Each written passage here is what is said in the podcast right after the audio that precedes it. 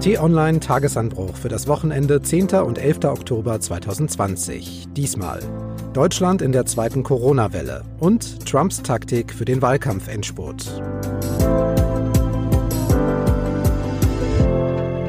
Hallo, willkommen im Wochenende. Marc Krüger ist mein Name und ich lade Sie herzlich ein, auf wichtige Themen der vergangenen Woche zurückzublicken. Wir wollen einordnen, analysieren, kommentieren und für die Abteilung Analyse und Kommentar habe ich Peter Schink hier, stellvertretender Chefredakteur bei T-Online. Grüß dich, Peter. Ja, hallo Marc, schön hier im Studio zu sein. Schön, dass du da bist. Ein guter Startpunkt für unser erstes Thema, Peter, ist ein Lagebild. Und da gebe ich das Wort gleich mal weiter. Es war uns gelungen, die Fallzahlen über mehrere Monate niedrig zu halten. Auch die Zahl der Todesfälle war deutlich gesunken und ist bis heute niedrig. Und das ist tatsächlich ein sehr großer Erfolg. Lothar Wieler ist das, Chef vom Robert Koch Institut. Man kennt die Stimme inzwischen.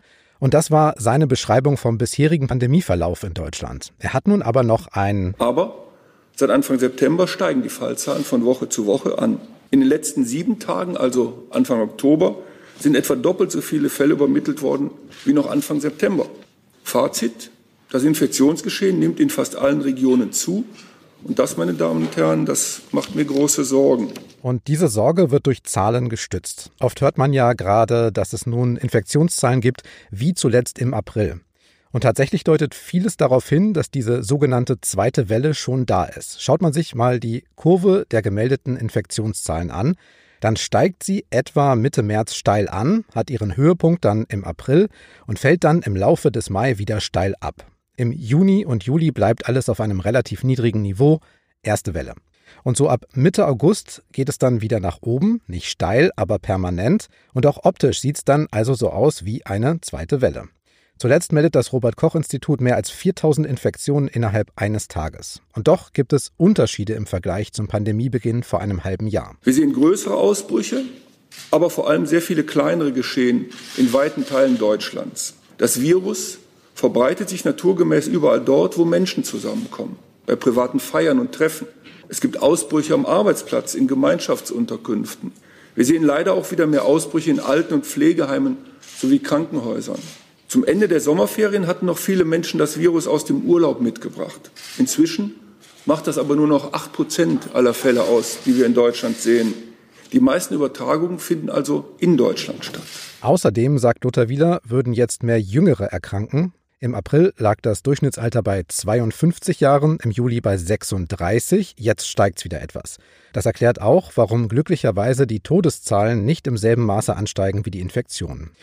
Soweit die Lage in Kurzfassung. Peter, wann hast du jetzt wieder damit angefangen, dir Sorgen zu machen wegen der Pandemie oder hast du vielleicht gar nicht damit aufgehört? Nein, eigentlich nie damit aufgehört. Es haben ja schon im Sommer auch alle Experten immer vor einer zweiten Welle gewarnt. Und wer das Geschehen beobachtet hat, der konnte schon auch sehen, wenn man jetzt außerhalb Deutschlands geguckt hat, dass es immer eine fragile Situation war. Jetzt ist die zweite Welle da und jetzt stellt sich natürlich vor allem die Frage, wie gehen wir damit um? Wie äh, kommen wir möglichst schnell wieder dahin, dass sich die Fallzahlen nicht mehr so rasant nach oben entwickeln wie jetzt? Genau, es hieß ja immer, dass der Herbst-Winter der eigentliche Pandemietest wird, ne, wenn zu Corona auch noch die Grippe und alle anderen Tropfnasengründe kommen. Deswegen die Frage, hat die Regierung die Zwischenzeit diese gefühlte Corona-Pause gut genug genutzt? Es gab bestimmt ein paar Dinge, die versäumt wurden. Einheitliche Regelungen festzulegen ist jetzt äußerst schwierig. Das wäre vielleicht im Sommer noch einfacher gewesen. Jetzt fahren wieder alle sehr auf Sicht, wie man so schön sagt. Und jedes Bundesland kocht da sein eigenes Süppchen. Hätte man das rechtzeitiger angefangen, wäre es bestimmt besser gewesen, aber hätte, hätte Fahrradkette. Politik ist natürlich auch wirklich da ein Stück weit getrieben und das kann man denen gar nicht verübeln, dass sie natürlich auch immer so reagieren, wie der Druck gerade in dem Moment wächst. Dann hören wir doch mal rein in die Politik. Gesundheitsminister Jens Spahn ist ja schon länger als Corona-Krisenmanager unterwegs. Auch er hat in dieser Woche bei einer Pressekonferenz die Stirn in Falten gelegt. Bei aller Zuversicht müssen die neuen Zahlen, auch die Zahlen von heute, gleichzeitig besorgen. Sie besorgen mich sehr. Wir wollen verhindern, dass die Zahl der Infizierten exponentiell steigt, dass es zu irgendeinem Punkt in der Pandemie kommt, wo wir die Kontrolle verlieren. Da sind wir noch nicht. Deshalb empfiehlt der Minister jetzt, die bekannten AHA-Regeln zu erweitern. Also neben Abstand, Hygiene, Alltagsmaske noch zusätzlich lüften und die App nutzen, also die Corona-Warn-App, die es ja seit Mitte Juni gibt. Rund 19 Millionen haben sie runtergeladen, so 15, 16 Millionen nutzen sie laut Bundesregierung aktiv. Die Frage ist, reicht das, wenn man jetzt einfach ein paar bestehende Regeln ergänzt? Es geht ja nicht nur darum, einfach Regeln zu ergänzen, sondern wirklich zu überlegen, was sind die sinnvollen Regeln. Ähm, alle sind sich einig darüber, dass nur Regeln sinnvoll sind, die die Bevölkerung auch akzeptiert und annimmt. Und wir sind jetzt gerade an einem Punkt, wo viele Regeln getroffen werden, wo viel diskutiert wird. Das war bei der ersten Welle tatsächlich ja auch anders. Da war die Akzeptanz sehr viel höher. Und deswegen ist die Frage, sinnvolle Regelungen zu treffen und nicht einfach nur mehr Regeln. Dann ist natürlich vor allem auch die Frage, was lässt sich kontrollieren und was nicht. Wir wissen aus der Diskussion in dieser Woche tatsächlich ja, dass insbesondere Städte ein Problem sind, dass Ansammlungen eher privater Natur ein Problem sind. Und da helfen dir alle Regeln nichts, wenn die Leute, die da zusammenkommen, diese Regeln gar nicht akzeptieren wollen. Genau, da steigen wir dann mal ein. Die Lage ist ja kompliziert und deshalb hat sich Bundeskanzlerin Angela Merkel am Freitag mit den Oberbürgermeistern der elf größten deutschen Städte zusammengeschaltet. Motto? Wir alle spüren ja, dass die Großstädte, die Ballungsräume jetzt der Schauplatz sind, an dem sich zeigt, ob wir die Pandemie in Deutschland unter Kontrolle halten können, so wie uns das jetzt ja monatelang gelungen ist, oder ob uns diese Kontrolle entgleitet. Und genau an dem Punkt sind wir jetzt. Jetzt sind eben die Tage und Wochen, die entscheiden, wie Deutschland im Winter in dieser Pandemie dasteht. Vereinbart ist deshalb ein System mit zwei Stufen. Wenn es mehr als 35 Infektionen auf 100.000 Einwohner gibt, dann können die Städte künftig Experten vom Robert Koch Institut anfragen und auch die Bundeswehr um Hilfe bitten. Bei mehr als 50 Infektionen pro 100.000 sollen Mundschutzpflichten, Sperrstunden und Kontaktbeschränkungen greifen. In Berlin sollen wir das schon an diesem Wochenende erleben können. Sperrstunde dann ab 23 Uhr. Da muss alles dicht gemacht werden, kein Alkohol, maximal fünf Leute zusammen. Auch in München gibt es schon ein nächtliches Alkoholverbot auf einigen Plätzen und Kontaktbeschränkungen. Dann frage ich mich, wenn aber alle vor 23 Uhr wild feiern und dann Punkt 23 Uhr zusammen in die U-Bahn steigen, dann ist ja auch nichts dabei gewonnen. Ja, Gegenthese. Mhm. Ich glaube, nach 23 Uhr wird wild gefeiert. Ich glaube tatsächlich, dass die Sperrstunde, so wie sie jetzt bei uns hier in Berlin angedacht ist, natürlich vor allem dazu führt, die Restaurants werden schließen, die Bars werden schließen und was machen Menschen unter 30 dann? Sie gehen nach Hause und feiern zu Hause weiter. So. Ich glaube, eigentlich ist damit nichts gewonnen. Eigentlich müssten wir eher überlegen, wie bekommt man Menschen dazu, wirklich rational zu sagen, es ist um 23 Uhr wirklich Zeit nach Hause zu gehen und nicht weiter zu feiern. Und das ist unglaublich schwierig, weil du es wirklich mit Regeln nicht wirklich machen kannst, sondern du eher appellativ gucken musst, dass du handelst. Ich könnte mir durchaus vorstellen, dass wenn von hoher Stelle in der Politik auch ein Appell käme, wirklich eher rational äh, mit dieser Pandemie umzugehen und wirklich auf die persönliche Verantwortung des Einzelnen zu gehen und zu appellieren, dass viel mehr geholfen wäre als mit einer Sperrstunde, die zugegebenermaßen natürlich auch hilft. Es hilft, wenn in Berlin, wo auch äh, nachts um drei noch Kneipen aufhaben, wenn das nicht mehr stattfindet. Das allein, glaube ich, aber kann es nicht sein. Ich dachte, du ziehst darauf ab, dass die Kanzlerin dann um 23.15 Uhr durch die Berliner Kneipen geht und dann einfach sagt, so jetzt ist Schluss, Leute. Das wäre ein sehr schönes Bild, ja.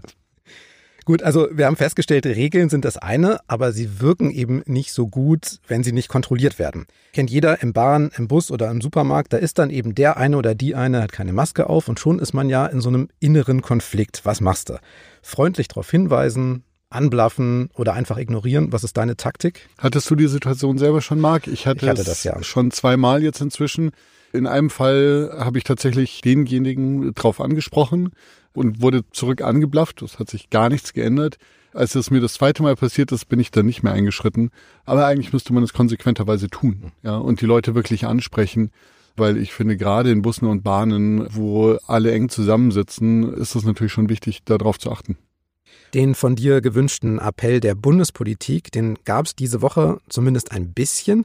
Erstmal von der Kanzlerin. Alles wird zurückkommen. Feiern, Ausgehen, Spaß ohne Corona-Regeln. Jetzt aber erzählt etwas anderes. Achtsamkeit und Zusammenhalt. Und auch bei Gesundheitsminister Jens Spahn, da klang das an. Der hatte, wie ich fand, so drei Varianten oder sagen wir drei Eskalationsstufen im Angebot. Los ging's so. Deswegen finde ich eben sehr wichtig, die Botschaft an alle, egal wie alt. Es geht ja nicht nur um einen selbst, dabei, sondern auch darum, die anderen zu schützen. Stufe 2 klang dann so. Das ist ja am Ende auch das, was unfair ist, dass sozusagen einige wenige durch ihr Verhalten das riskieren, was viele andere eben durch das Einhalten von Regeln erreicht haben. Und Stufe 3, da wird er dann noch deutlicher und sagt, diese Pandemie ist auch ein Charaktertest, ein Charaktertest für uns als Gesellschaft. Ich möchte, dass wir diesen Test bestehen und das geht, aber es geht eben nur gemeinsam. Spannende Frage. Bestehen wir gerade diesen Charaktertest? Ich glaube, das wirst du erst in zwölf, vielleicht noch viel mehr Monaten beantworten können, ob wir diesen Test bestanden haben. Das ist wirklich, glaube ich, etwas, was aus der Situation jetzt kaum zu beantworten ist. Ich glaube, ein Großteil der Bevölkerung verhält sich sehr verantwortungsvoll. Ähm, ja, wenn wir in Bus und Bahn fahren, fast alle haben Maske auf. Hier im Büro gar kein Problem. Alle haben Masken auf. Ich glaube schon, dass sehr, sehr viele Menschen bemüht sind, ähm, verantwortungsvoll zu handeln. Das stelle ich eigentlich überall fest, auch in persönlichen Gesprächen. Und dann hast du eben so diesen kleinen Teil, der nicht bereit ist oder der noch dazu sagt, ach, Corona ist doch nicht so schlimm. Und die Frage ist tatsächlich, wie man mit diesem kleinen Teil der Bevölkerung umgeht. Ich glaube tatsächlich, das geht von Seiten der Politik nur appellativ. Aber es braucht natürlich auch ganz viele persönliche Gespräche. Deswegen ist so das persönliche Miteinander in dieser Situation so wichtig. Das kann man nicht oft genug sagen, dass natürlich unsere Gesellschaft einfach nur die Summe ganz, ganz vieler einzelner Menschen ist, die auch miteinander persönlich umgehen und äh, man muss sich tatsächlich dann mit seinem Nächsten unterhalten, mit Freunden und Familien.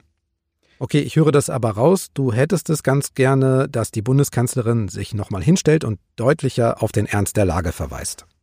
Ja, sie hat ja tatsächlich auf den Ernst der Lage verwiesen. Das alles ist im Sommer im Großen und Ganzen sehr gut gegangen. Aber jetzt sehen wir ein anderes, und zwar besorgniserregenderes Bild. Aber ich glaube tatsächlich, dass es da nochmal einen dringlichen Appell bräuchte, eher im Sinne einer, einer Ansprache und nicht in Form einer üblichen Pressekonferenz. Regeln müssen kontrolliert werden, sonst verlieren sie an Kraft. Das haben wir festgestellt. Das ist das eine. Sie müssen aber eben auch verständlich sein, nachvollziehbar. Und da sind wir wieder an einem sehr spannenden Punkt. Ich möchte es mal konkret machen, denn ich habe diese Woche ein neues Wort gelernt. Beherbergungsverbot. Also, wenn ich in Berlin Mitte wohne, einem sogenannten Corona-Hotspot mit viel zu hohen Infektionszahlen und jetzt verreisen will, zum Beispiel in den Herbstferien, dann dürfen mich Hotels und Pensionen in bestimmten Bundesländern nicht beherbergen. Bei manchen darf ich dann aber doch übernachten, wenn ich einen negativen Corona-Test mitbringe, der muss frisch sein. Manche Länder nehmen den Wert für ganz Berlin, manche aus dem Stadtteil, also Mitte, und im Ergebnis hieße das für mich jetzt gerade konkret, Situation jetzt, nach Rheinland-Pfalz dürfte ich gerade nicht. Nach Schleswig-Holstein dürfte ich mit frischem Corona-Test doch. Thüringen oder Nordrhein-Westfalen wären kein Problem. Die machen nämlich bei diesem Beherbergungsverbot nicht mit. Das soll jetzt zwar vereinheitlicht werden, trotzdem auch fünf Bundesländer scheren aus. Wie verhalte ich mich? Ja, Marc, jetzt hast du das Problem. Schon das Wort ist ja seltsam. Und ich finde, das drückt so ein bisschen die Problematik aus, die sich jetzt im Herbst ergibt für Politik insgesamt.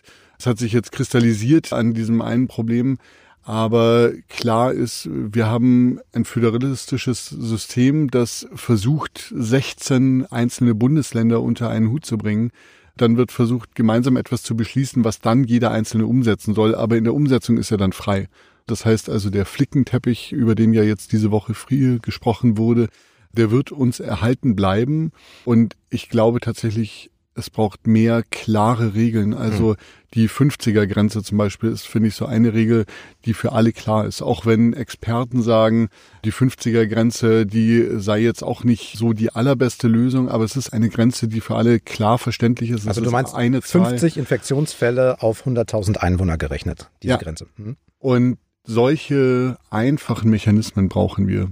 Jetzt kommt unsere Urlaubssituation und da ist natürlich unsere persönliche Freiheit auf einmal sehr stark eingeschränkt und das mag natürlich keiner gern. Mhm. Und gerade da bräuchte es eben eine Einheitlichkeit und man kann nur sagen, liebe Ministerpräsidenten, guckt mal, dass ihr doch eine einheitlichere Regelung hinbekommt. Stand heute ist das nicht in Sicht. Ich musste auch daran denken, dass der Gesundheitsminister Jens Spahn ja noch vor zwei Wochen bei den Kollegen vom ZDF das hier gesagt hat. Urlaub fällt im Zweifel nicht zur zwingend notwendigen Reise ins Ausland jedenfalls. Man kann ja auch Urlaub im Inland machen. Mhm, jetzt haben wir über das Beherbergungsverbot gesprochen und so weiter. Klingt da bei Jens Spahn noch einfacher, als es jetzt konkret gerade ist. Eigentlich, muss man noch sagen, ist das momentan die Ausladung zu verreisen, auch innerhalb von Deutschland. Ja, also zumindest wenn du in einem Risikogebiet wohnst, dann sollst du jetzt bitte zu Hause bleiben klar ist, also von Berlin aus gesehen, ich glaube, es wird in den Herbstferien sehr viele Menschen geben, die Tagesausflüge nach Brandenburg machen. Auch da darf man nicht beherbergt werden, stand jetzt. Immer auch der Hinweis bitte, es sind ja für manche gerade Luxusprobleme, nicht verreisen zu können oder nicht überall hin. Für andere geht es um die Gesundheit, für viele momentan auch um die wirtschaftliche Existenz. Aber leben wollen eben auch viele. Erholung haben wir sicherlich alle nötig in dieser Zeit. Und ich ziehe auch eher darauf ab, dass die Regeln eben leichter nachvollziehbar sein müssen. Und ich frage mich dann auch immer noch, ob nach all den Lockerungen nun auch wieder Verschärfungen akzeptiert werden oder ob wir uns schon alle zu sehr miteinander an diesen Ausnahmezustand Pandemie gewöhnt haben. Wie schätzt du das ein?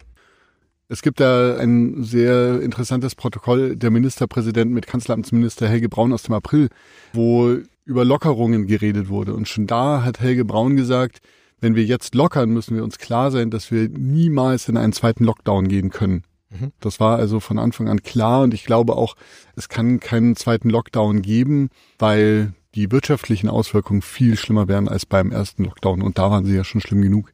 Das heißt, ich gehe schon davon aus, dass wir verschärfen können, dass wir sagen können, es gibt Restriktionen, so wie es jetzt auch der Fall ist. Aber ich glaube tatsächlich, ein Lockdown, wo du sagst, alle Geschäfte machen wieder zu, das wird es so in der Form nicht mehr geben. Übrigens nicht nur bei uns, sondern auch in den anderen europäischen Ländern. Das betrifft ja auch so Fragen wie die Reisefreiheit beispielsweise.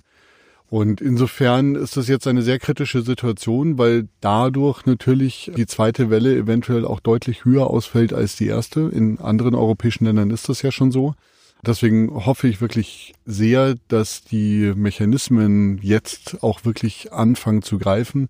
Wenn jetzt Berlin die Sperrstunde greift, dann wirst du die Effekte ja erst in ein, zwei Wochen sehen. Ja, das ist natürlich eine unfassbar lange Zeit. Deswegen hoffe ich sehr, dass wir sehr schnell auch Effekte dieser Maßnahmen jetzt sehen.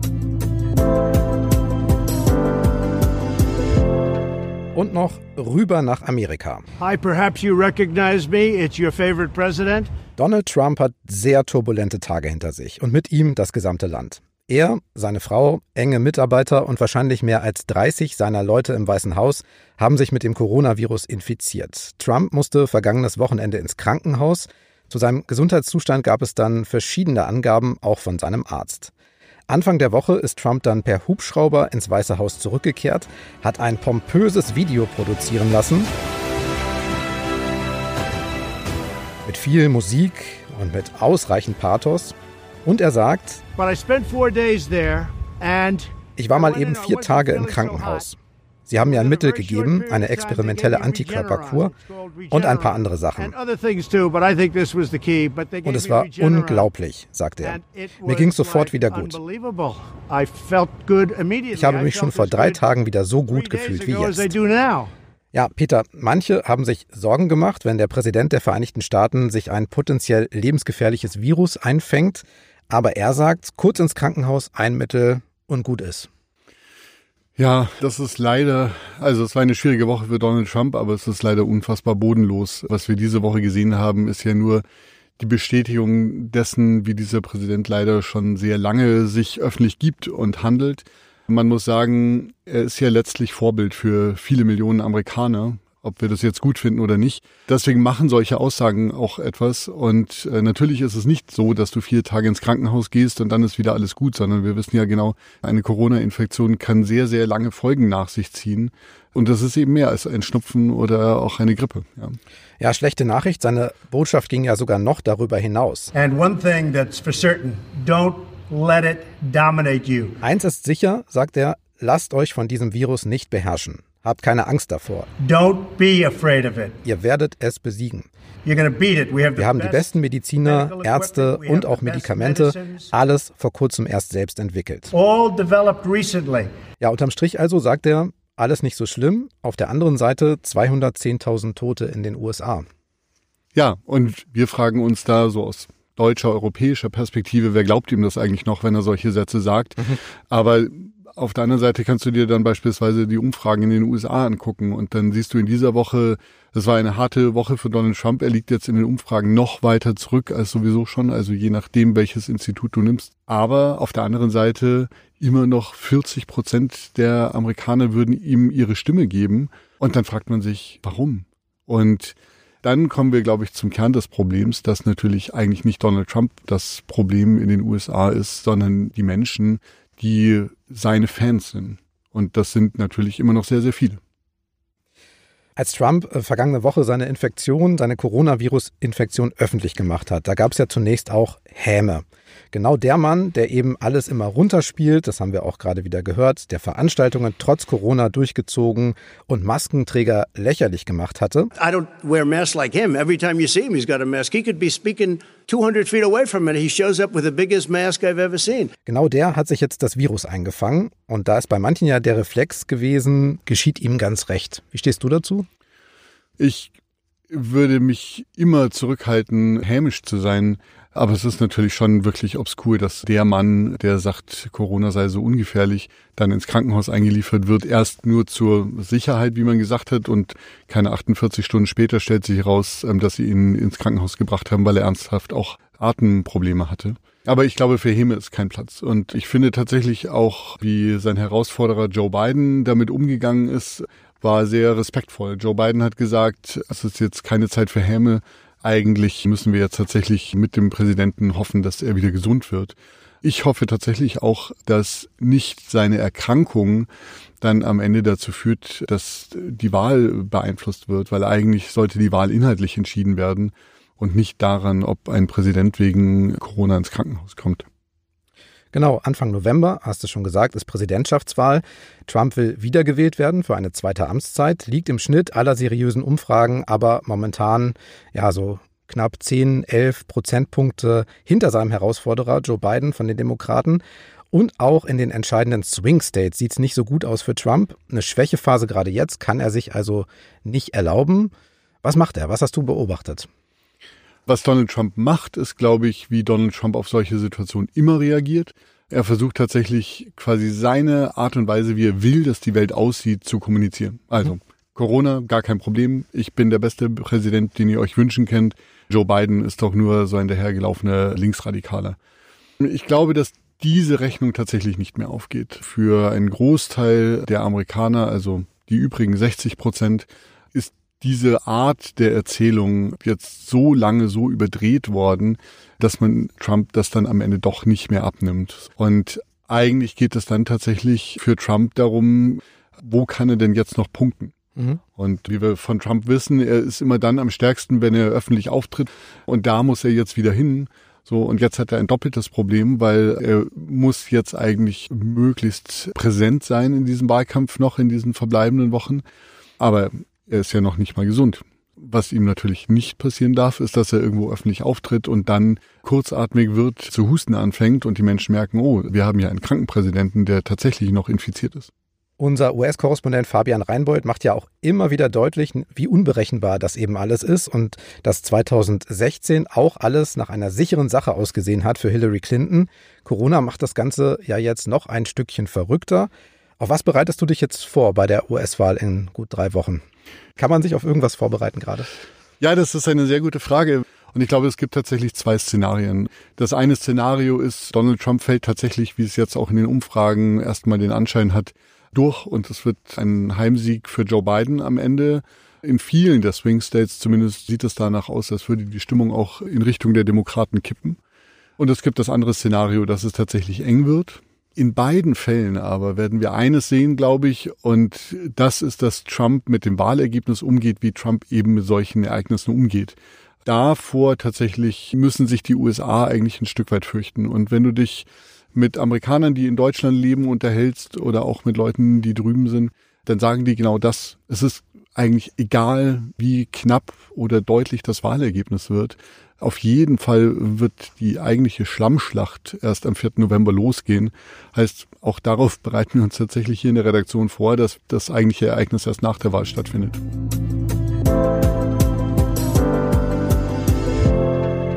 jeder Woche gibt es ja etwas Neues, etwas Besonderes, manchmal etwas Einzigartiges, das einen Blick oder auch einen Gedanken lohnt. Und in dieser Woche machen wir es etwas nachdenklicher, Peter.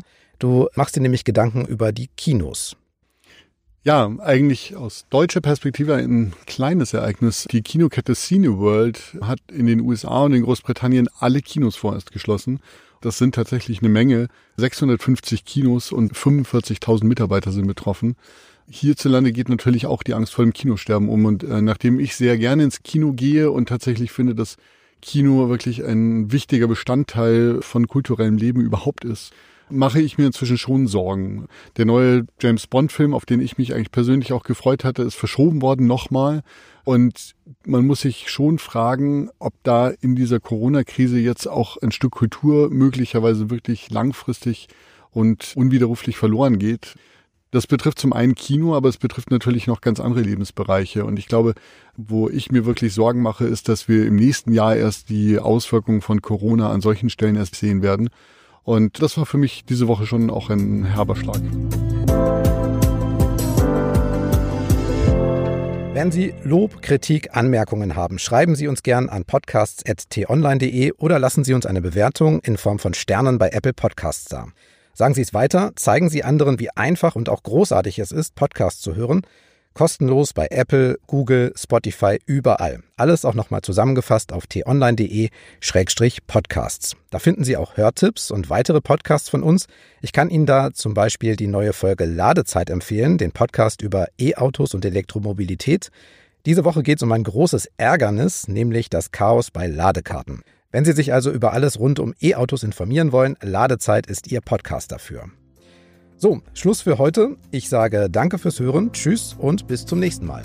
Danke, Marc. Tschüss. Vielleicht sehen wir uns im Kino.